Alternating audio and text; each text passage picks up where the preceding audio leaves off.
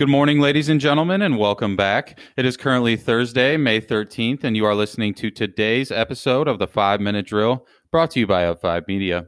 My name is Darian Phillips, and I am joined by my partner in crime over there, Simran Sandhu. And up first today, listeners, we've got some recent insight on how the Small Business Relief Program is playing out. And I'm going to go ahead and pass this one off to you, Simi, so take it away. All right, let's get down to brass tacks. The coronavirus relief package that was issued back in March brought $650 billion in tax breaks for U.S. companies. Restaurant operators and small businesses are really depending on this, but so are large corporations such as Chipotle, Walt Disney, and American Airlines, which plan on reporting tax deferrals or benefits exceeding $100 million each. And yesterday also brought news from the Supreme Court that could drastically shift the landscape for this year's general election. Now, back in 2016, we saw an unusual spike in rogue votes from electors, and now lawmakers are debating whether members of the Electoral College should have to follow the popular vote in this year's election. And as we talk about 2016, ex Trump campaign chairman Paul Manafort has been released from prison and is now placed into home confinement due to the virus. Manafort, who is 71 years old, will continue serving a seven and a half year sentence for tax and bank fraud from his Northern Virginia home. And we've also got a huge update on recent producer price index numbers. And for those who are unfamiliar, the index measures the prices businesses receive for their goods and services. And according to the Labor Department, the prices have fallen a seasonally adjusted 1.3% from this time last month, which is the biggest dip since the birth of the index back in 2009. And on a similar note, U.S. consumer prices posted their largest monthly decline since the 08 recession as energy prices and demand fell for various goods and services. This was measured by the Consumer Price price index, which fell by 80 basis points in April. And after reflecting on those dismal numbers, Fed Chairman Jerome Powell announced that further stimulus will be necessary in order to support the economy's recovery.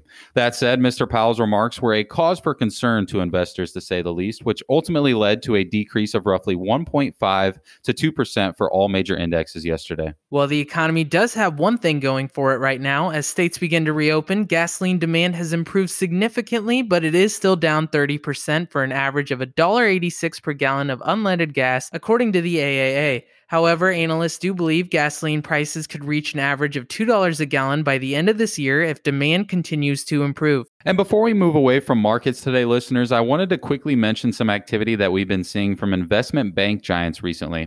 According to the Wall Street Journal, BlackRock, State Street, and Invesco are pushing for exchanges to craft stricter definitions of what can and cannot be considered an exchange traded fund. The company's proposal includes many suggestions, one of which was establishing a new naming system reflected in exchange data feeds that would go out to traders and investors. And we've got some more details about the potential Uber Grubhub deal that we discussed yesterday. The current proposed deal values Grubhub at approximately $6 billion, and combined, the two companies would represent about 55% of the food delivery market.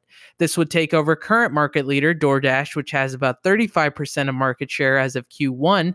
And it's important to note that the deal could change, so stay tuned for more information in the next few weeks. And on the other hand, the meal delivery industry as a whole received rather upsetting news yesterday as New York City votes to place a ceiling on the delivery fees that services like Grubhub and Uber Eats charge customers. More specifically, here, listeners, food delivery companies will be prohibited from charging restaurants more than 15% per delivery order and more than a 5% fee on other services. And if these companies elect to not comply with these terms, they could face civil fines up to $1,000 a day per restaurant. In as states such as New York remain on lockdown, we're seeing huge growth in worker monitoring tools used by companies. And according to a survey by staffing firm Robert Half, 60% of office professionals said they have a better work life balance without a commute, and 74% said they would like to work from home more often once restrictions are lifted. Some companies, such as Facebook, Google, and Twitter, are embracing these stats and allowing their employees to work from home for the foreseeable future. But for now, that's all we've got for you. Make sure to subscribe to our weekly newsletter at up5media.com, and we look forward to seeing you bright and early Friday morning as we continue our journey to redefine how you